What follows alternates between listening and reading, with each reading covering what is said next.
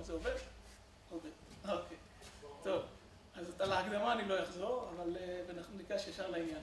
אז הנושא שבו אני נדון היום, שעליו אני אדבר בחצי שעה או שלושים וחמש דקות שיש לנו, זה אירועים אחרונים בשוק הנפט העולמי, מה קרה בשוק הנפט, לאן הדברים האלה הולכים, למרות שאני מראש אומר שהתחזיות, ובזה אני אתחיל את ההרצאה, שמתן תחזיות בשוק הנפט, או לגבי מטח ולגבי הרבה נושאים, הוא משימה שאחוזי הצלחה בה לא גבוהים, אבל בעיקרון אנחנו נדון באירועים אחרונים בשוק הנפט עם התייחסות להשלכות מעשיות בהשקעה, איך זה נראה מבחינת מניות של חברות נפט. צריך לדעת ששוק הנפט, מעבר לחשיבות העצומה שלו לכלכלה העולמית, זה ברור, גם התחום של מגזר מניות האנרגיה בכל שוקי ההון בעולם, במיוחד בשווקים מפותחים, הוא גדול מאוד. לא רק אגב, ניקח למשל ברזיל, החברה הכי גדולה בברזיל, פטרוברה, בשוק הברזילאי, פטרוברס, חברת נפט. לעזוב את השערוריות שהיא מעורבת בהן היום עם שחיתויות וכך הלאה, למרות שהרבה פעמים נפט ושחיתויות הולך ביחד, אבל כמו גם לדברים אחרים, אבל המגזר של מניות נפט ושוק הנפט והמשקל שלו בכלכלה ובבורסות העולמיות הוא גדול מאוד ומשפיע מאוד כמובן על המדדים.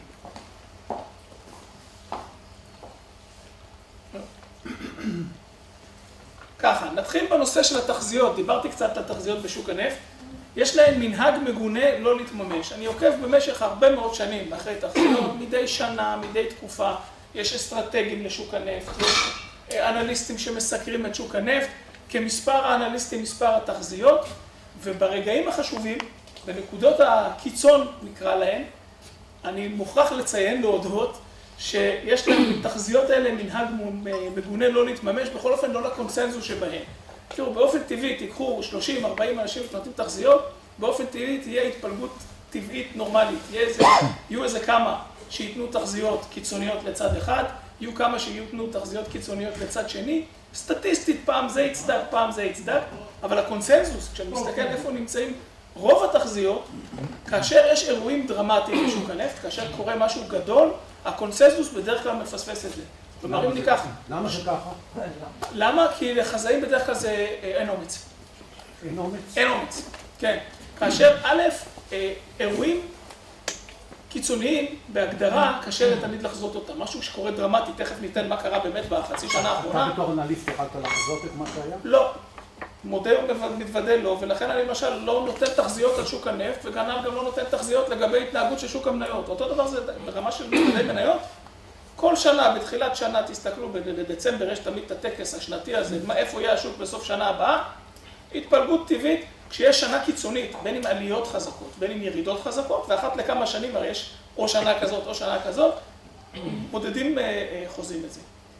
תסתכלו בסוף, בדצמבר אלפיים ושבע, מישהו חזה את אלפיים ושמונה, תעשו פאסט פורוורד שנה קדימה, לדצמבר אלפיים ושמונה, מישהו חזה שיהיה כזה תיקון ב-אלפיים ותשע, כמעט ולא. אז אני לא יודע אם זה רק היעדר אומץ, אלא כמעט תמיד כל שנה, התחזיות הן שהשוק ייתן בין שבעה לעשרה אחוז. למה? כי בתוחלת לאורך שנים, זה מה שהוא נותן, שבעה, עשרה אחוז לשנה. אבל אין כמעט אף שנה שהשוק נותן את הממוצע. יש שנים שהוא נותן פלוס שלושים, פלוס ארבעים, ויש שנים שהוא נותן מינוס עשרים, אנחנו יודעים שיש שנים כאלה. אז לכן, החיזוי, אחד הדברים שהטילו על, אנליז, על, על אנליסטים, זה מעין משימת ניבוי, להיות נביאים, לדעת מה השוק יעשה בשנה הבאה, משום מה קיבלו את זה על עצמם, חסר תכלית לחלוטין. כשאני מסתכל על מה התפקיד שלי כאנליסט, זה להגיד, אוקיי, האם המניה הזאת נסחרת במחיר הגיוני, האם זה סביר להשקיע בה, לא לנחש אם היא תעלה או תרד בשנה הבאה, כי הניחוש הזה הוא לא יותר מניחוש, אבל זה לא, זה לא לשוק הנפט, אז אני אחזור. אבל אני אומר, התחזיות בשוק הנפט, במיוחד למקרים קיצוניים, יש מנהג מגונה לא להתממש. אלפיים ושמונה, המשבר, מי שזוכר, התחיל פחות או יותר בחצי של אלפיים ושמונה, או בשליש הראשון של אלפיים ושמונה, מאי, יוני, הדרמה כמובן הייתה בסתיו, אוקטובר, נובמבר, מספטמבר, אוקטובר, נובמבר. מחירי הנפט הגיעו לשיא בתחילת או לקראת אמצע אלפיים ושמונה, לתוך עולם שהולך למשבר גדול, מחירי הנפט הגיעו לשיא, מאה ארבעים וחמישה או כמעט מאה וחמישים דולר לחבית. אגב, הסיבה הייתה שהכלכלה עדיין נראתה טוב, אבל הפילו את הריביות.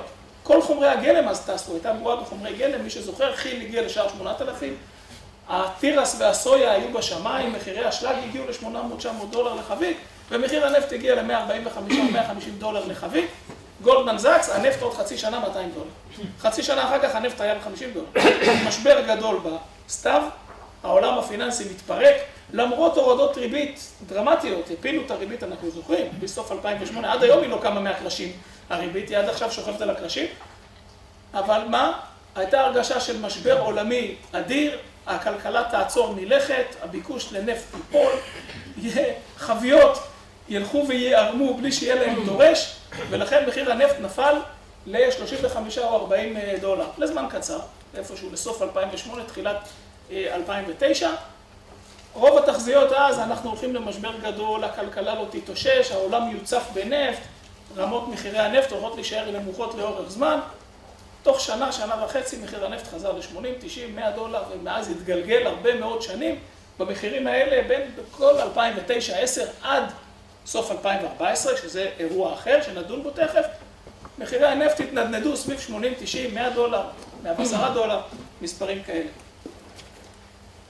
בסתיו שנה שעברה, אוקטובר, נובמבר שנה שעברה, קרה אירוע שהוא קיצוני והוא יוצא דופן, ולכן גם אותו באמת אף אחד לא חזה, היה קשה מאוד לחזות אותו, אבל כמו שקורה הרבה פעמים, וזה נכון גם לגבי מחירים של נכסים פיננסיים וגם לגבי מחירים של סחורות, ואולי אפילו לאירועים פוליטיים וחברתיים, יש איזשהו תהליך שנמשך הרבה מאוד זמן, נבנה ונבנה ונבנה ונבנה, ופתאום מתפרץ בפרק זמן קצר, ופתאום יש שינוי דרמטי. עכשיו, את פרק הזמן הקצר הזה, את הנקודה הזאת בזמן לזהות, כמעט בלתי אפשרי. למה זה דווקא קורה שם? לא יודעים. אבל, כשנסתכל רגע על ההתנהגות של מחיר הנפט בשנים האחרונות, תראו, פה כשאתם מסתכלים, זה מחיר הנפט מ-אלפיים ואחת עשרה. אלפיים ואחת עשרה זה כבר אחרי המשבר הגדול של אלפיים ושמונה, כבר איפה שהתייצרות. כמו שתיארתי לכם קודם, מחיר הנפט ידע לעלות, היה תקופה מסוימת ב-מאה, מאה ועשרה דולר, אחר כך שמונים, תשעים, מאה, איפשהו תחום מחירים, התנהגות סבירה, שפה ושם, תראו, יש מזג אוויר קשה, מחיר הנפט קצת קופץ, אחר כך יש פתאום אה, אה, קצת האטה כלכלית, מחיר הנפט קצת יורד, זה לא דרמה, אין פה איזשהו דרמה, ופתאום מסתיו אלפיים וארבע עשרה, אוקטובר אלפיים וארבע עשרה, צניחת מחיר בתוך חודשיים שלושה, סדר גודל של חמישים אחוז. מחיר הנפט היום עומד על חמישים, חמישים וחמישה דולר לחבית, היה סביב מאה, עד לא מזמן היה ב-ארבעים דולר לחבית לפני אה, אה, כמה חודש, חודשיים, כמה שבועות. אה, אבל נפילה בתוך חודשיים, כפי, ש... כפי שאפשר לראות פה, בסוף אלפיים וארבע עשרה, נפילה בתוך חודשיים של חמישים אחוז, זה משהו שלא קרה בשוק הנפט, לא, ש... לא, לא, ב... לא בשנים, אה, בעשרות שנים האחרונות. קרה קפיצה של עשרות אחוזים בתוך זמן קצר, אבל זה בדרך כלל בגלל זעזוע חיצוני, מלחמה. פעם אחת ב-שבעים וארבע, שבעים ושלוש למעשה, סוף שבעים ושלוש, מלחמת יום כיפור עם האמברגו של הנפט, פעם אחת בפריצת מלחמת איראן-עיראק, אז באמת, כשיש זעזוע מצד ההיצע, פתאום יש הרגשה של מחסור, או באמת נוצר מחסור, ומחירי הנפט מזנקים ככה, אבל נפילה כזאת לא קרה בעבר. עכשיו צריך להבין את התהליך שקרה ומה היה האירוע שגרם לזה. שוק הנפט ומחירי הנפט מתנהגים כמו שוק של קומודיטי, כמו כל שוק של קומודיטי אחר, בהבדל אחד, או בצורה שהיא קצת שונה, הוא לא שוק של תחרות חופשית, יש בו קבוצה מסוימת של היצרנים, חלק מתוך היצרנים, אגב, שאחראים על סדר גודל של שליש מהתפוקה העולמית, זה אופק. אם התפוקה העולמית היום הצריכה היא סביב תשעים מיליון חביות ליום, אופק בגדול מייצרת, מפיקה, סביב שלושים מיליון חביות נפט ליום, מתוכה הגדולה והמובילה והדומיננטית ביותר זה ערב הסעודית, עם משהו כמו שנים עשר מיליון חביות נפט ליום. כלומר, ערב הסעודית זה סדר גודל של שנים עשר, ארבע עשרה, חמישה עשר אחוז מהתפוקה העולמית, תלוי כמה בדיוק מייצרת או כמה בדיוק הביקוש העולמי, כשהיא מתואמת מאוד עם כווית, שגם כווית גדולה מאוד, ועם האמירויות, כל מדינות המפרץ, אבל בכלל לא מתואמת עם רוסיה שלא שייכת לאופק, בוודאי לא מתואמת עם איראן, מה זה לא מתואמת? הפוך, כן, איראן זה, זה השטן הגדול אחד בין השני, לא מתואמת עם ונצואלה וניגריה, שנמצאות עם הצרות שלהם, עם הבעיות שלהם, ונצואלה בבעיות כלכליות מאוד קשות, הייתה רוצה לייצר כמה שיותר, אבל במשך הרבה מאוד שנים, וזה נגיע ל, ל, למה שתיארתי, מה היה התהליך שהוביל למין נפילה כזאת, כי הנפילה הזאת היא פרי החלטה, של, של מספר אנשים מצומצם. בית המלוכה הסעודי, שר הנפט הסעודי, מי שזה לא יהיה בכווית, אבל מספר אנשים מצומצם החליט בצורה מודעת שהוא הולך להפיל את מחיר הנפט העולמי, הוא ידע, הוא ידע את זה במפורש, הוא הולך למלחמת מחירים, ולכן כל כך קשה לחזות דבר כזה. כי במשך שנים, אני אפרט, האנשים האלה לא התנהגו ככה, ופתאום החליטו לשנות את ההתנהגות שלהם בוקר אחד, בנובמבר אלפיים וארבע עשרה. לך תנסה להיכנס לראש של האנשים ולהחליט, לראות מתי הם ישנו את ההתנהגות שלהם. מה התהליך שקרה ואיך, ומה, ולמה, ולמה הוא נפסק. לפני כ-עשר עד שתים עשרה שנים התחילה או התגלתה או פותחה טכנולוגיה חדשה בשוק הנפט העולמי, טכנולוגיה שנקראת פרקינג, הידראוליק פרקינג, הידראוליק פרקצ'רינג, פרקינג בקיצור, שמה שהיא עושה, אני לא אכנס לפרטים הטכניים, אני גם לא גיאולוג, זה לא כך משנה, כי יש פה שאלה כלכלית, הצד הגיאולוגי יש עליו הרבה ביקורת, הרבה חששות, חוששים שהוא מזהם מי תהום, חוששים שהוא מייצר אפילו רעידות אדמה, יש ביקורת על זה. אני לא אכנס לצד הזה כי זה לא, זה לא רלוונטי לצד הכלכלי של זה כרגע. אבל בגדול מה שעושה פרקינג הוא לוקח בארות נפט במקומות שבהם ידוע שהיה נפט בעבר, ושהבאר כבר הפכה להיות לא כלכלית. אחד הדברים שצריך לדעת, בכל באר שבשיטות הישנות הפסיקה להיות כלכלית כי נשארו רק מאגרי נפט קשים, או שהם ספוגים בסלע, או שהם חבויים בתוך אה, אה, סדקים במעבה האדמה, או שפשוט המפלס מאוד נמוך וכבר אין לחץ פנימי, ככה שהעלות ההפקה מאוד מאוד גבוהה. יש עדיין הרבה מאוד נפט. כשבאר נפט אומרים שהיא אזלה, היא לא באמת אזלה. יש בה עדיין כמויות לא קטנות של נפט, אלא מה? הם היו עד לגילוי השיטה הזאת, עד לפיתוח השיטה הזאת, בלתי כלכליים להפקה. יקרים מאוד, או אפילו בלתי אפשריים להפקה. באה השיטה הזאת של הפרקינג שמתארת פה בקצרה איך זה, איך זה נעשה, על ידי החדרה, פשוט אה, אה, מביאים אה, מיכליות או צינורות שמזרימות לתוך הבאר, נוזלים אה, מיוחדים, גם כימיקליים וגם נוזלים בלחץ מאוד גבוה, יוצרים בתוך הסדקים האלה באדמה לחץ מאוד גבוה שגורם לנפט שלחות במלכודות ושלפני השיטה הזאת היה בלתי אפשרי או לא כלכלי להפיק אותו, מצליחים להוציא אותו על פני הקרקע. התוצאה הייתה שמאגרי נפט בארצות הברית, צריך לדעת, ארצות הברית הייתה פעם גדולת יצרנית הנפט בעולם, מפיקת הנפט בעולם. עד לשנות ה-שישים של המאה ה-עשרים, ארצות הברית הייתה עצמאית בנפט. היא הייתה יצואנית נפט אפילו. ההפקת נפט הראשונית המסחרית הגדולה בעולם הייתה בארצות הברית. טיטוסבי, בטנסי, באילינוי, בטקסס כמובן. אלא שהמאגרים בארצות הברית, בצפון אמריקה בכלל, המאגרים הלכו והתמעטו, הלכו והתרוקנו. אני לא מדבר כרגע על מפרץ מקסיקו שזה בים, שזה עלות הפקה הרבה יותר יקרה, אבל המאגרים היבשתיים הלכו והתרוקנו, עדיין יש, בטקסס, אבל הרבה פחות. מה שקרה שהטכנולוגיה הזאת פתאום לקחה את כל ה-left overs, את כל השאריות שנמצאים, ואני תכף אראה מפה, שנמצאים בארצות הברית, פתאום יש נפט, והתחילו להפיק בכמויות אדירות. ארצות הברית היום, שיא התפוקה הוא פחות או יותר עכשיו, זה מתחיל לרדת עכשיו מהסיבות שתכף אני אפרט. ארצות הברית מפיקה היום נפט כמו סעודיה, סדר גודל של בין עשר עד שתים עשרה מיליון חביות ביום, נפט ביום. זה כמעט, זה פחות או יותר חצי מהצריכה שלה. צריכת הנפט העולמית היא סביב תשעים מיליון חביות נפט ליום, היום. ארצות הברית סדר גודל שקרוב לרבע מזה, עשרים ואחת, עשרים ושתיים, עשרים ושלוש מיליון חביות, תלוי בעונת השנה.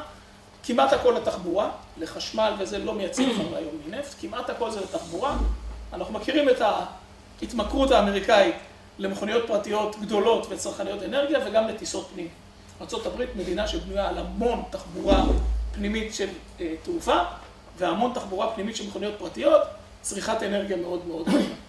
אה, ולכן היא מייצרת, היא צורכת קרוב לרבע מצריכת הנפט העולמית, מייצרת חצי מזה, בערך עשר עד שתים עשרה מיליון חביות מתוך ה-עשרים, עשרים ושתיים, עשרים ושלוש מיליון חביות שהיא צורכת ליום. כל האזורים האלה שרואים פה בכתום, זה אזורים של בלק שייל, זה מה שאנחנו קוראים פצלי שמן, זה אדמות שעדיין, בארות שבהן היה שאריות של נפט.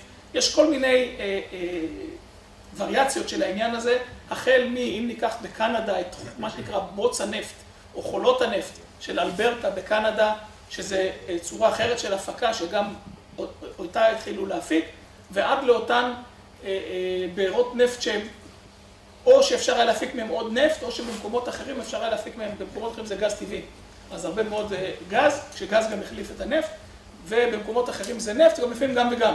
בשכבות העליונות זה גז, בשכבות התחתונות יותר זה הנפט, אבל אנחנו רואים את האזורים הענקיים האלה, כל כתם כתום כזה, הוא שטחים, שטחי ענק, שמתחתיו יש מאגרים גדולים מאוד של נפט שהיה בלתי מנוצל, ובזכות אותה טכנולוגיה פתאום התחילו לנצל אותו וצריכת ייצור הנפט, סליחה, בארצות הברית, קפץ עד שהגיע למצב שהיא עברה את, או ישרה קו עם ערב הסעודית.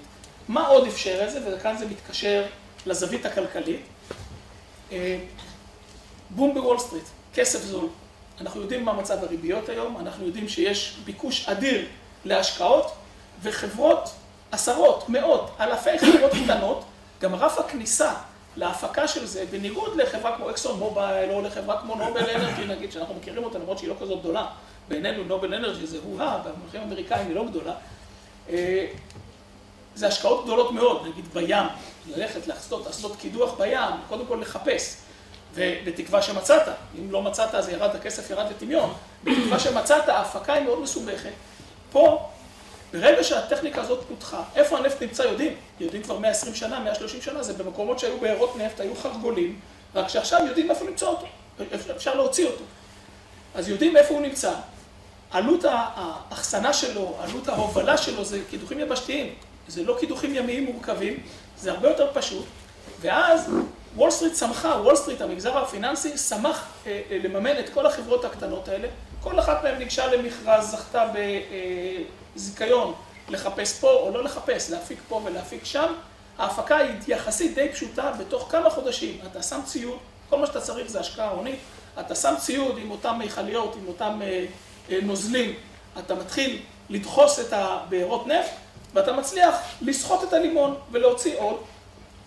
אגב, הבארות האלה גם הן, זה לא בארות שיפיקו עכשיו להרבה מאוד שנים. אתה מצליח שנה, שנתיים, שלוש, לסחוט את הלימון, להוציא עד הסוף את, ה, את הנפט שיש שם, ואתה עובר למקום הבא, אבל עלות ההפקה והפשטות של זה היא די גדולה. וול סטריט כמובן שמחה לממן את זה, ועשרות חברות הנפיקו, אחר כך נראה כמה דוגמאות של חברות כאלה, גם הנפיקו מניות, גם הנפיקו הרבה מאוד חוב. אחד הדברים שחוששים היום בעקבות נפילת מחיר הנפט, זה שיהיה משבר חוב, בקרב כל אותן חברות שגייסו, בסך הכל צריך ציוד הוני, צריך לשלם על הזיקיון, הם שילמו כמובן לרשויות על הזיקיון של ההפקה. עכשיו, כל עוד מחירי הנפט היו סביב מאה עד מאה ועשרה דולר לחבית, העסק הזה היה רווחי מאוד, החברות הרוויחו טוב. ואז כל התהליך הזה קרה בשנים אלפיים ואחת עשרה, שתים עשרה, שלוש עשרה עד ארבע עשרה, שזה יצר עודפי נפט בעולם.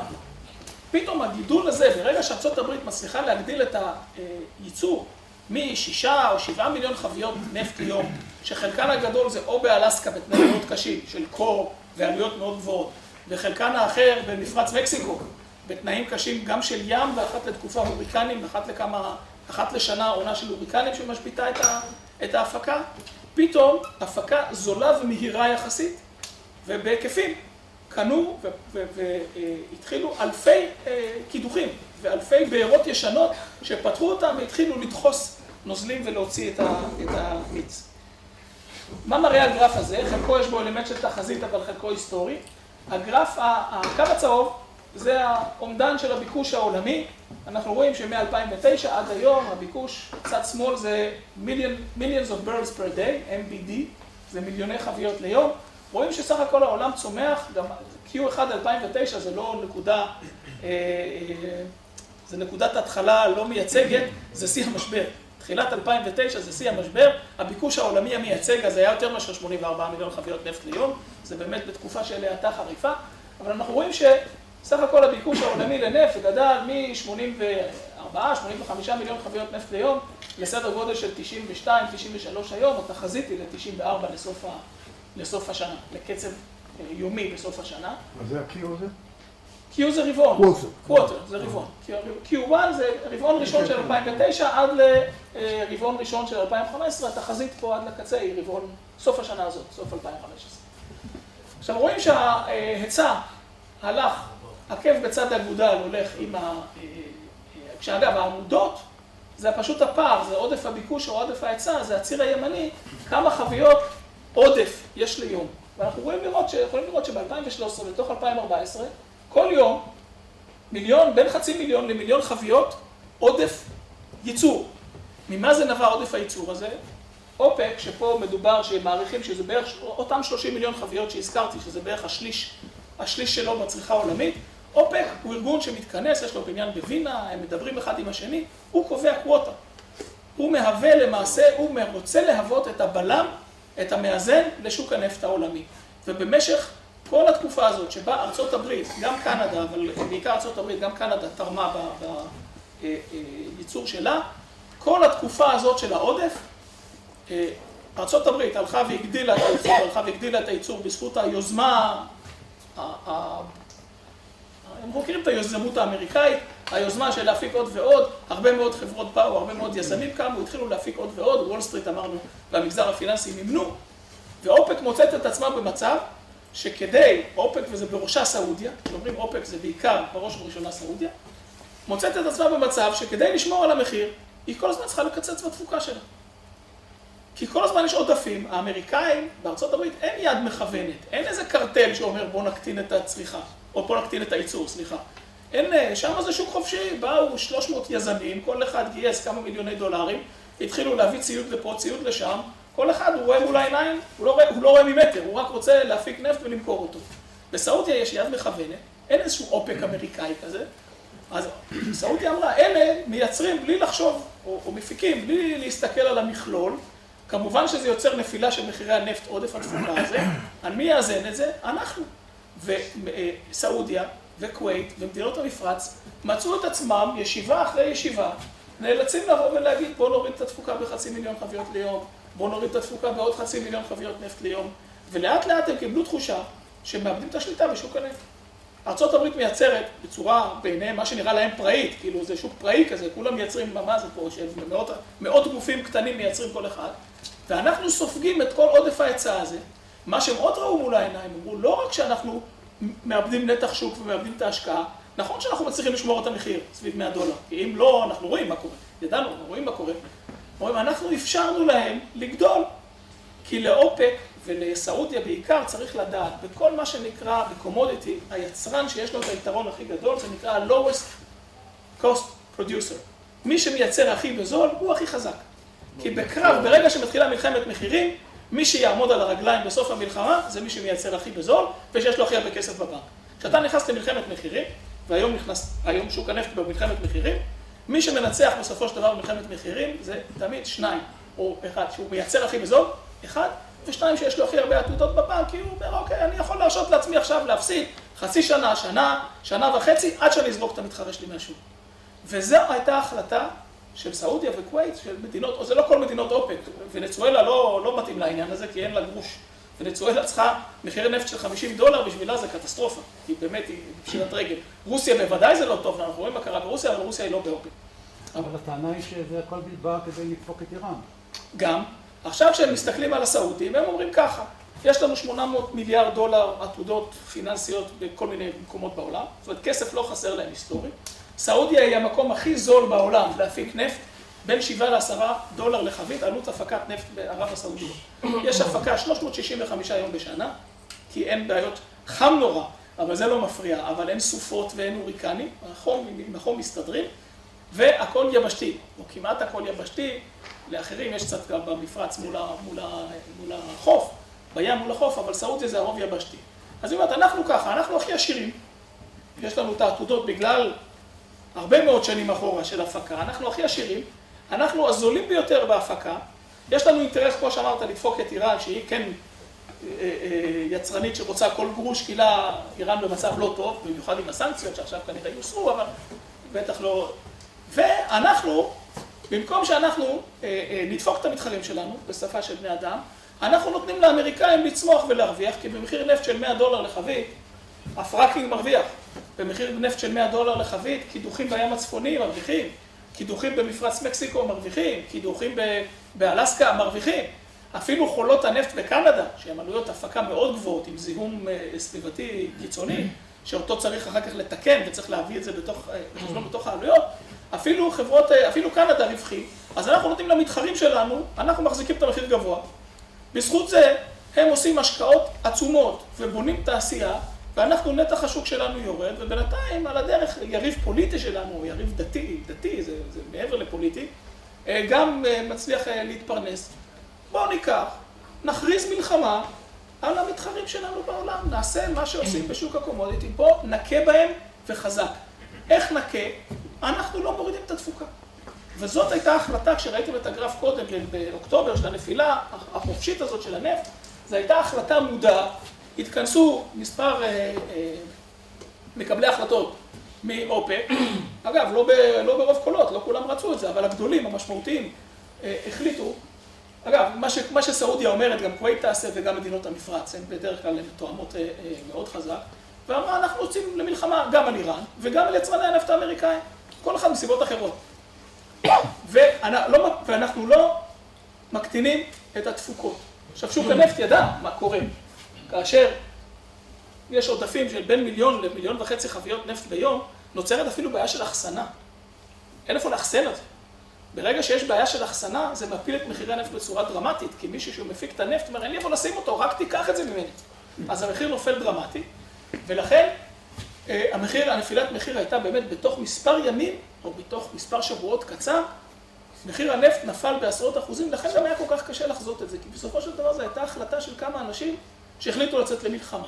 התהליך נמשך שנים, כמה שנים טובות, ההחלטה קרתה בכמה שבועות, או פירות, פירות ההחלטה קרו בתוך מספר שבועות מצומצם. למעשה, המטרה של סעודיה היא לגרום, וזה, מהי ההצלחה מבחינתם? לגרום לתפוקה בארצות הברית לרדת. עכשיו, האם הם יכולים לעשות את זה? נראה לי שכן. הערכה היא שכן, הערכה שלי היא שכן. למה? כי הם הרבה יותר זולים בייצור, והם, אה, יש להם כיס עמוק מאוד. מבחינת כיס עמוק, יש להם את הכיס הכי עמוק. עכשיו, זה התחיל לקרות. היה גם עניין אחר של חוסר אמון בין השחקנים, אני חושב שלא, כשהם הקטינו, אז נצוילה וכל יכולים לעלות את התפוקה. ואז נוצר מצב שאף אחד לא היה באמת ישר מאחורי ההחלטות שלו, כמו שקרה לפני כמה שנים. נכון, זה אחד... זה נכון, אחד הדברים שקורה בקרטל, תמיד אומרים שקרטל זה לא מצב יציב, כי בסוף מישהו יתחמן. ובאמת מי שיתחמן זה מישהו שהכי צריך את זה, אז כמו שאתה אומר, ונצואלה שהייתה באמת הכי לחוצה, כי היא הכי ענייה והכי בברוך, אבל היא לא עד כדי כך דרמטית. ואז, מה שאתה אומר, זה נכון, אתה אומר, אדרבה, אתה אומר עוד זה, אם אני, בדיוק, אתה אומר... פעם קודמת, היחידים שנפגעו זה סעודיה, כי הם הקטינו... נכון, בדיוק, הם שיחקו לפי החוק של הקרטל. ואז אמרו, לא רק שארצות הברית מגדילה את התפוקה, גם ונצואלה עוקפת אותנו בדרך, עושה עלינו סיבוב בדרך, וניגריה. נכון, זה נכון. אז כאילו זה רק מחזק את הטענה, שנייה אחת. את הכעס הסעודי, די, אנחנו שוברים את הכלים, לא מחצצים, יאללה, שיפול המחיר. מה המחיר של ההפקה בים והמחיר וההפקה בארצות הברית, כולל השקעה בהון? יש איזשהו קו שמתחת לזה הוא מפסיד? כן. עכשיו, שוב, כשאומרים הפקה בים וכשאומרים הפקה ביבשה, זה החל מ-ארבעים עד חמישים דולר לחבית ומגיע לפעמים גם ל-שבעים ושמונים דולר לחבית. יש שונות גדולה. בים הצפוני, במים עמוקים, יותר יקר. במפרץ מקסיקו במים יותר רדודים, פחות יקר. אחד הדברים שלמשל, כאשר באים לעשות קידוח, נגיד בים הצפוני, אתה צריך להביא בחשבון כמה ימי הפקה נטו יש לך בשנה. כי ההשקעה היא השקעה הונית גדולה שאתה צריך לפרוס אותה על פני כל השנה. יש בים הצפוני לא מעט ימים שאי אפשר להפיק ואי אפשר להעמיס אוניות, אה, אה, בגלל מזג אוויר. במפרץ מקסיקו, יותר לאורך השנה אפשר יותר, יש, יש תקופות בדרך כלל קצרות, פתאום כמה שבועות של הוריקנים, העונה היא בין מאי לנובמבר, ולא כל הזמן יש הוריקן. אבל הים הצפוני למשל הוא יקר אה, בהפקה. יש גם שאלות של אה, הולכה, נגיד המפרץ באלסקה, יש אולי מקומות אה, להפיק יותר בזול, אבל אין לך הרבה מה לעשות עם נפט באלסקה. אז השאלה היא גם מה, מה כולל להוביל אותו, נניח, בצינור עד לארצות הברית, דרך קנדה, הצינור הזה שרץ, אה, יש גם נושא של האלמנט של ההולכה, אבל בפרקינג בדרך כלל מדובר על סדר גודל של חמישים דולר לחבית, שוב, זה שונה כמובן מכל מקום, ובים זה מגיע גם ל-שבעים ו-שמונים דולר לחבית. צריך לדעת שיצרנים מפסיקים, מישהו שכבר נגיד איך נמצא, שהמחיר הוא חמישים דולר לחבית, והוא כבר בנה את המתקן, והמתקן כבר עובד, אז הוא ימשיך לייצר גם ב-חמישים דולר לחבית, גם בנקודת איזון, כי הוא תקוע. אבל, ועל זה מיד נרחיב, אף אחד לא יתחיל להפיק הפקות חדשות, כאשר גם אם המחיר הוא גבולי, הרי מישהו שיזם או חברה שהולכת לפרויקט חדש, היא רוצה את פרמיית, איפה הביטחון? אם אני יודע שמחיר הנפט הוא שישים דולר עכשיו, ועלי העלות ההפקה שאני מעריך הולכת להיות חמישים דולר, אני לא כל כך מהר הולך להפיק, כי מספיק ירידה לא גדולה במחיר הנפט, ואני כבר על הקסקס, אז אתה אומר, עדיף לי לחכות, אני רוצה לראות את המחיר שמונים, תשעים, מאה דולר, כשאגב, במשך כמה שנים המחירים היו שם בסביבות מאה דולר. אז גם פרויקטים של שבעים ושמונים דולר נכנסו אליהם. והפרויקטים האלה הם היום הכי בברוך. כי הם ממש מתחת, זה, זה מקום שבו אפילו המשתנות הם מעל לעלות ההפקה, ואז זה מקומות שעוצרים הפקה מהר, וההפסד שם הוא דרמטי, ומהר מאוד זה גם יכול להגיע לפשיטת רגל, אם לקחת הלוואות כנגד זה, וברוב המקרים יש אלמנט של חוב. אז זה מה שקרה בשוק הנפט, זה הסיפור הגדול, לאן זה יתגלגל, קשה לדעת שוב, כי מדובר על החלטה של, של, של אנשים. הקונצנזוס היום, שהוא בעולם, זה שמחירי הנפט הנמוכים הולכים ללוות אותנו אה, אה, זמן. למה? כי מכיוון שאם אכן המטרה של סעודיה, כווית וכך הלאה, היא לגרום לפגיעה ולאובדן התפוקה במדינות המפותחות, בעיקר ארצות הברית, אז במלחמת התשה כזאת, זה מלחמת התשה, זה לא נוקאוט, אתה לא נותן נוקאוט, אתה צריך לגרום, א', למנוע השקעות חדשות, שזה הצליחו, כמות ההשקעות החדשות צללה דרמטית. צריך לזכור, גם אמרתי שעוד כל אותה פרקינג, חלקם זה קידוחים לזמן קצר, זה לא קידוחים שיפיקו עשר ושתים עשרה שנה, שנתיים, שלוש, ארבע, וצריך לדלג למקום הבא. אז קידוחים חדשים נפלו דרמטית, ו... אבל אם זה לא מספיק, אתה רוצה גם לגרום לנפילה, להשאיר צלקת, לייצר הרתעה. יש בזה אלמנט במלחמה. אתה צריך לייצר הרתעה מפני כאלה שיזמו פעם הבאה, אתה צריך לגרום להם לכאבים ולסבל. עכשיו, זה מתחיל, זה לוקח זמן. במלחמת התשה, מלחמת התשה מטבעה היא לא דבר של, היא דבר של חודשים ושנים, היא לא דבר של, שנמדד בימים. אני אעבור קצת על הסתכלות על, על חברות ומה ההשלכות. קודם כל, כשמדברים על חברות נפט, צריך לדעת שמחלקים אותם לשלוש קבוצות עיקריות. שלושה ענפים שונים מאוד, או הם כולם עוסקים בנפט, אבל ההתנהגות שלהם והכלכלה שלהם, העולם העסקי שלהם שונה מאוד. יש את השמות הגדולים, קוראים לזה Oil Integrated, זה אקסון מובייל, זה שברון, זה של, זה בי פי. החברות הגדולים, הענקיים שאנחנו מכירים, יש בערך עשר חברות כאלה בעולם, ענקיות, שהן, למה Integrated, הן עושות הכל. החל מחיפושים וקידוחים וסקרים ססמיים בשביל לדעת איפה לחפש, ועד לתחנת דלק שבה אנחנו יכולים להיכנס לתחנת דלק, לתחנת דלק של בי פי או של אקסון מובייל ולתדלק באוטו. או שיש צי של מכליות שמתדלק דלק סילוני בשדות תעופה. כשבדרך יש להם צינורות ומתקני אחסנה ומתקני זיקוק וחנויות נוחות בתחנות דלק, הן עושות את כל שרשרת הערך. הן הכי פחות, הן רגישות למחיר הנפט, אבל הכי פחות. למה? כי הן גם מייצרות נפט, אבל הן גם משווקות נפט. יש להן גם מערכת לוגיסטית ענקית, הן גם מזקקות נפט, לפעמים כשמחיר הנפט יותר נמוך, מרווחי הזיקוק יותר גבוהים, אז יש להן משהו שמקזז, הם ייפגעו ברווחים, אבל לא עד כדי, לא כמו חברות אחרות. אחר כך יש את החברות העצמאיות, האינדיפנדנט. חברות, נניח נובל אנרג'י, זו חברה שמוכרת לאוזן הישראלית, חברה שיש לה כמה שדות, כמה קידוחים, לפעמים אפילו רק אחד, לפעמים חמישה, שישה, אין לה צינורות, אין לה לוגיסטיקה, אין לה מכליות, אין לה תחנות דלק, היא חברה שבה מחפשת, אם היא מצאה, נהדר, אם היא לא מצאה, אבל כמו אותן שותפויות נפט שאנחנו מכירים מהארץ, שזה באמת בזעיר אנפין, הן מאוד רגישות למחיר הנפט, כי כל מה שהן עושות זה למכור נפט. עכשיו, כל אחת מהן יש מאפיינים שונים, חלק כאשר הן מפיקות נפט, כן מכרו לטווח ארוך בחוזה שגידרו חלק יותר, חלק פחות, בדרך כלל אף אחד לא מגדר את כל התפוקה לתמיד, אבל לשנה, שנתיים קדימה לפעמים כן מוכרים בחוזה עתידי, חלק פחות, שאלה קצת של ניהול סיכונים והימורים. הן רגישות למחיר הנפט. החברות שהכי רגישות למחיר הנפט, והן הכי פגיעות, זה Services, Oil Services, זה חברות שלמעשה הן לא מפיקות נפט, הן נותנות שירותים לענף הנפט, זו תעשייה ענקית. הליברטון למשל, מי שזוכר, סגן נשיא ארצות הברית בעבר, דיק צ'ייני, היה נשיא הליברטון, תמיד אמרו שהוא וענף הנפט מחוברים, מה שהיה נכון. הליברטון חברה שמספקת החל מאסדות וציוד קידוח ועד כוח אדם וכלה בשפים לאסדות, גם טבח לאסדה, גם את הטבח הם יספקו וכולל את האוכל. לפעמים במסוקים. שלמברג'ה, חברה גדולה מהסוג הזה. חברות שמזכירות ומחכירות ציוד, אסדות קידוח, אוניות חיפושים, מתקנים, צנרת וכך הלאה. טרנס אושן למשל, מישהו חברה שמכיר, ריג, אחר כך אני נציץ בשנייה, וכך הלאה. הן הכי רגישות למחיר הנפט מסיבה פשוטה. כאשר מחיר הנפט צולל, כמו שקרה עכשיו, ההשקעות, הדבר הראשון שעוצרים זה השקעות. אם עוצרים השקעות, זה אומר שאין ביקוש לאסדות קידוח, האסדות האלה בדרך כלל מוחכרות פר יום או פר חודש או פר תקופה, כשהחברה, האסדה היא שלה, אם אין ביקוש והאסדה עומדת בלי שמחקירים אותה, ההפסד הוא כבד מאוד. יש לך פחת, יש לך הוצאות מימון, האסדה בכל זאת צריך, צריך להעמיד אותה באיזשהו מקום וצוות מינימלי צריך להיות עליה. אתה יכול להפסיד, למצוא את עצמך מפסיד עשרות אלפי דולרים ליום על אסדה שעומדת חסרת שימוש, כשכנגדה יש חוב. ולכן החברות האלה במצב של ברוך גדול גם יודעות לפשוט את הרגל כאשר זה קורה. לכן הן הכי רגישות למחיר הנפט, כי הדבר הראשון שעושים זה עוצרים. עכשיו בואו ניקח דוגמה לבוננזה שבאה והלכה. למה בוננזה? בטח אתם זוכרים את הסדרה בוננזה, אבל החברה הזאת, אפשר לראות את הסימבול פה בצד, נקראת בי סי אי איי. לקחתי אותה כדוגמה, יש רבות כמוה. ה-בי סי זה בוננזה קריק אנרג'י, לא זוכר מה זה ה-I. זה חברה קטנה שמקומה, ההדקוורטר שלה הוא איפשהו בטקסס או בקולורדו, יש הרבה בקולורדו. זה הגרף שלה מאז ההנפקה, היא הונפקה.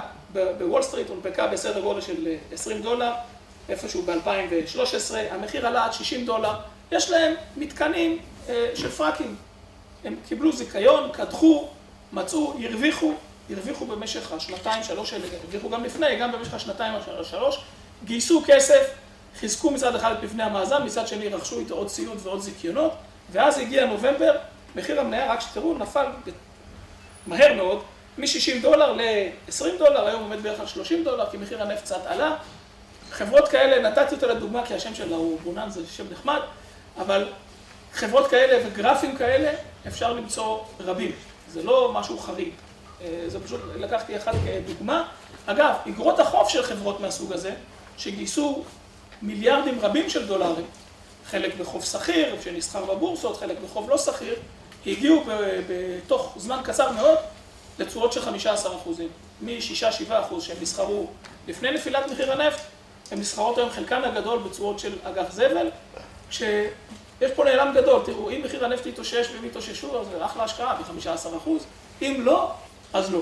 לדעת לחזות את זה, אני לא אתיימר שלדעת לחזות את זה, אולי בתוך תיק מפוזר, מישהו שאומר, אני מוכן גם לקחת קצת סיכונים, לשים גם קצת באגרות חוב כאלה, איזשהו סיכון מחושב, לבוא ולשים את כל כספי הפנסיה שלי על זה, לא הייתי עושה את זה. כנ"ל על המניות, המניות אגב נפלו למחירים מאוד נמוכים, תכף ניקח, נראה עוד כמה דוגמאות.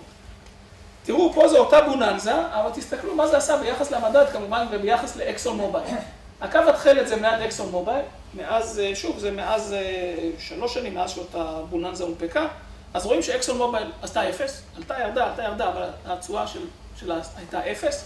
ה-אס אנד פי, אנחנו יודעים, עלה ב-שישים אחוז, כמעט שישים אחוז, חמישים אחוז זה הקו ה... החרדלי הזה, הקו החום בעיר, החרדלי הזה, ובוננזה, אתם רואים, חברה קטנה של נפט, אתם רואים, יכולים לראות את התנודתיות ואת השונות שמה, איך היא עשתה גם ביחס למדד וגם ביחס לחברת נפט גדולה כמו אקסון מובייל. כשאחד הדברים ה-אס אנד פי עלה בשנים האלה ב-חמישים אחוז, בלי שמניות הנפט זזו, והן גדולות מאוד בתוך ה-אס אנד פי, המשקל שלהן גדול. אקסון מובייל היא החברה השלישית או הרביעית בגודלה היום בשווי שוק, פעם היא הייתה בעולם. היא לא מעט שנים הייתה הכי גדולה בעולם. בלעדיהם מחרות אפילו יותר. בדיוק, מה שאני אומר שהסקטור של ה-אס אנד פי בניטרון האנרגיה עלה הרבה יותר. אז זה ככה כאינדיקציה, כי הנפט באמת עומד במקום. מה זה הצהוב? הצהוב שם, מה זה? אס אנד פי. זה ה-אס אנד פי, זה המדד, זה ה-אס אנד פי חמש מאות, החרדלי הזה. רציתי לתת דוגמה של חברה אן איי די אל, זה North Atlantic Drilling Limited או משהו כזה. בכלל, North Atlantic Drilling בתקופה כזאת, לא נשמע, לא נשמע טוב. תראו, המניה הונפקה ממש במאי אלפיים ושתים עשרה או שלוש עשרה, ארבע עשרה אפילו, ממש. כן, במאי אלפיים וארבע עשרה, לפני שנה. והונפקה בשמונה דולר, המחיר עלה לעשרה דולר, נפלה לדולר וחצי, עכשיו היא בערך על דולר שישים, קצת מתחת לשני דולר, בטווח קצר מאוד. אם אני צריך למצוא חברה שהיא בלב הסערה, לא רק בלב הסערה של הנורת' אטלנטיק, אלא בלב הסערה של תעשיית הנפט, זו אותה אן איי די אל, אני נותן אותה כדוגמה, סופר ספקולטיבית היום, אגב, המחיר שלה היום הוא כזה שאם מחיר הנפט תתיישש ותהיה התאוששות, אין שום בעיה שמניה כזאת תעלה פי שלוש ופי ארבע, משני דולר לשישה דולר או לשמונה דולר, כי היא מאוד זולה ביחס לפוטנציאל, אלא מה, איפה הצד השני של המטבע בהשקעות מהסוג הזה, אם מחיר הנפט לא התאושש, מכיוון שיש לה חוב כנגד זה ציוד שעומד כרגע, הוא עדיין בשימוש, אבל החוזים שלה נגמרים תוך שלושה חודשים, חצי שנה, החוזים עומדים להיגמר, ואז בחידוש כנראה שהיא תעמוד פשוט עם, עם אסדות ריקות, אז הדאונסייד הוא שהיא יכולה לפשוט רגל. אז זו השקעה סופר ספקולטיבית, משוגעת. יכולה לעלות פי שתיים, פי שלוש, יכולה גם ללכת לאפס, אבל זה צריך לדעת. למה אינויה שהיא בלב הסערה? זו חברה שמזכירה ציוד וקידוחים באטלנטי, שזה המקומות היקרים יותר, כשחלק לא קטן מהלקוחות שלה זה חברות רוסיות. זה גזפרום ולוק אויל ורוזנפט וכך הלאה. אז אם אתה רוצה למצוא מישהו שנמצא בלב הסערה, זה ציוד קידוח בים הצפוני לחברות רוסיות, יותר בלגן מזה לא יכולת לחפש לעצמך. זה מחלה. מה? כן. עכשיו תראו, מחלה, מי שקנה את זה ב-שמונה ועשרה דולר ונפל עם זה לשתיים, אז הוא נפגע מהמחלה. הסיפור היום הוא שונה, יש לפעמים סיטואציות כאלה בשוק. סליחה? יש גם דברים טובים שנפלו שאפשר למצוא. נכון. תראו, זה לא חברה גרועה. הענף הוא ענף סופר קשה וסופר מסוכן. החברה עצמה היא חברה רצינית מאוד, זה ספינוף של חברה גדולה. היא חברה רצינית וטובה, זה האופי הענף שלה, זה העיסוק, אין מה... בזה היא מתעסקת, מה לעשות? עכשיו בואו נסתכל קצת על התמחור ובזה נסתכם, ככה נעבור לשאלות. אתם יכולים לראות שא' כל המכפילים של אלפיים וארבע עשרה הם כמובן לא רלוונטיים קדימה, זה על סמך הרווחים של אלפיים וארבע עשרה, שפורסמו לאחרונה עד דצמבר אלפיים וארבע עשרה.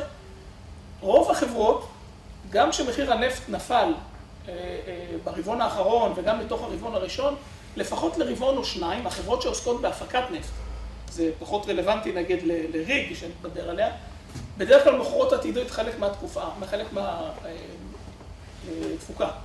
כלומר, כשמחיר הנפט נופל מ-שמונים דולר או מ-תשעים דולר ל-חמישים, זה לא שברבעון הבא הם יראו חמישים. הם יתחילו לראות לאט לאט ירידת מחיר, אבל תוך שלושה, ארבעה רבעונים שנה, הם כן יראו את המחיר מול העיניים. עכשיו יש להם דילמה, אגב, מאוד קשה, האם במחיר הזה להמשיך לנטרל כן או לא. האם למכור עכשיו עתידית את התפוקה ב-חמישים דולר, כן או לא.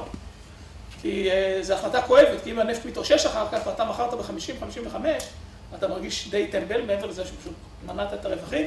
אז יש היום דילמה, הם בדרך כלל, חברות כמו אקסון וכך הלאה, כשהמחיר נופל חזק, נוטות להפסיק לגדר. זה גם חלק ממה שמעודד קצת את המחירים, כי ברגע שהם לא מוכרים עתידי, הם כביכול ייבשו קצת את השוק. אבל אפשר לראות שאקסון נסחרת מכפיל היסטורי של שתים עשרה, אחת עשרה, שמונה, שזה פחות או יותר המכפילים שהיא תמיד נסחרה, אבל המכפיל חזוי ל-אלפיים וחמש עשרה, כבר של עשרים ושלוש. הרווחים פה יורדים כמעט ב-חמישים אחוז לפי התחזיות הקונצנזוס בשוק. כשמסתכלים הליברטון, H A L זה הליברטון, החברה של שירותים, רואים שהרווחיות, משהו מארבעה דולר למניה, מניה ארבעים ומשהו דולר, מכפיל אחת עשרה, שתים עשרה, לדולר, דולר ומשהו. כי פשוט שם יש עצירה דרמטית. אגב, לזה יש השלכה מקרו-כלכלית לא קטנה. חברות כאלה, הדבר הראשון שהן עושות, מפטרות עובדים, משחררות עובדים. ההשלכה במיוחד בטקסס, בדרום ארצות הברית, דקוטה וכך הלאה, יש לזה השלכה כלכלית, כי זה על כל הסטייט, על כל המדינה. N B L, N B L זה נובל אנרג'י, מי שמכיר, מכפיל שש עשרה, חזוי, או על אלפיים וארבע עשרה, חוזים שהרווחים ייפלו דרמטית. זאת אומרת, הרווח כמעט ייעלם, במכפיל מאה חמישים ושתיים, הרווח כמעט צופים שייעלם, כי היא מפיקה עצמאית, היא מאוד רגישה למחירי הנפט, וריג, שזה הסיפור המעניין, או אחד, ריג, דרך אגב, זה, הסימבול הוא לא מקרי, ריג זה אסדה, אסדת קידוח זה ריג. החברה עצמה לא נקראת ריג, היא נקראת טרנס אושן. זו חברה שעיסוקה, זה למעשה ליסינג של אסדות. היא חברה פיננסית תפעולית, היא לא חברת נפט, היא קונה ומתפעלת אסדות ומחכירה אותן לחברות נפט. היא במכפיל של שלוש, ארבע על הרווחים של אלפיים וארבע עשרה. המניה נפלה כמובן חזק. הרווחים ההיסטוריים במכפיל של בין שלוש לארבע, עם תשואת דיבידנד של עשרים אחוז על ההיסטורי. די ברור שהם יקצצו את הדיבידנד, צריך תמיד להיזהר מהדברים האלה. ברגע שהמחיר של האסדות, מחיר ההחכרה פר יום נופל ואולי אפילו יהיה אפס הכנסה, ורואים שהמכפיל קדימה הוא שתים עשרה, כלומר השוק לא חושב שיהיה פה הפסד בשנה הבאה, אבל גם בזה יש אלמנט של הטעיה, למה? כי ככל שיתמשך הזמן, יש להם עדיין אסדות עם חוזים קיימים, ועד אוקטובר, עד נובמבר, עד דצמבר השנה. כשמסתכלים, אם המצב הזה יימשך גם לתוך אלפיים ושש עשרה, אז יכול להיות שהרווחים ל-אלפיים ושש עשרה ייפלו עוד. זאת אומרת, יש להם איזשהו צבר הזמנות במחירים היסטוריים, אבל ככל שהמצב הנוכחי בשוק הנפט יימשך, הצבר הזה הולך ואוזל וממוצל, ומתחילים להיכנס או עבודות במחירים הרבה יותר נמוכים, או אפילו יותר גרוע מזה, לא יהיה עבודה בכלל. שזה המצב כמובן יותר גרוע. סליחה, אתה יודע מה ההשפעה על חברות שהן מתעסקות בהובלה, כאילו במכליות נפט למשל? כן, יש למשל, אגב, הענף הזה, אם תיקח סימבול, איך קראו לחברה הזאת, אני צריך להיזכר, הפוכה. חלקן, אגב, היה עודף כושר ייצור, עודף הובלה ולפחות פשטו את הרגל, לא מעט. ברגע שנוצרים עודפים, אין איפה לשים את הנפט, המכוליות שטות עם נפט, מסתובבות. הייתה מכלית שפרקה פה בחיפה. טוב, זה נפט כורדי, יש שם סיפור עם נפט כורדי שכן קיבלו אותו, לא קיבלו אותו, זה משהו פוליטיק מקומי. אבל דווקא העודפים האלה לחברות שמפעילות סופר טנקר, זה מכליות ענק, אגב זה נקרא V L C C, Very Large Crude Carriers. זה כל אותן אוניות ענק שיש להן דפנות כפולות כלקחים מאסונות אקולוגיים של העבר. להם זה טוב המצב של עודף בשוק הנפט. אין איפה לשים את זה, והמפיקים, ואז הן משתות במעגלים. עכשיו, האוניות האלה מקבלות תשלום פר יום הפלגה. יש את העלויות הקבועות, הצוות יושב, מקבל כמה שמקבל, האונייה מפליגה. אחד הדברים, למשל, מכיוון שיש עודפים, אמרו להם, תפליגו לאט, אין לכם מה להגיע לנמל פריקה. נניח יוצאת מיכלית כזאת מנמל בסעודיה, וצריכה להגיע לנמל פריקה איפשהו במזרח ארצות הברית, בגלווסטון, נגיד, בטקסס, נמל פריקה ענק של נפט. אם היא מגיעה מהר, וכל המכלים מאחורה מלאים, בחוף כל המתקנים מלאים, וכל הצנרת מלאה, אם היא מגיעה מהר, יגידו לה עכשיו תעמדי פה איפה, אין איפה לעמוד. אז אומרים לה, תפליגי לאט. במקום לעשות את זה בשבועיים, נגיד, תעשו את זה ב-שמונה עשרה יום, במקום ב-ארבע עשרה יום. על הארבעה ימים האלה חברת הנפט, חברת ההובלה מקבלת כסף. כלומר, דווקא להם זה טוב. כן, עוד שאלות? קורלציה בין מחיר הנפט למחיר הגז הטבעי.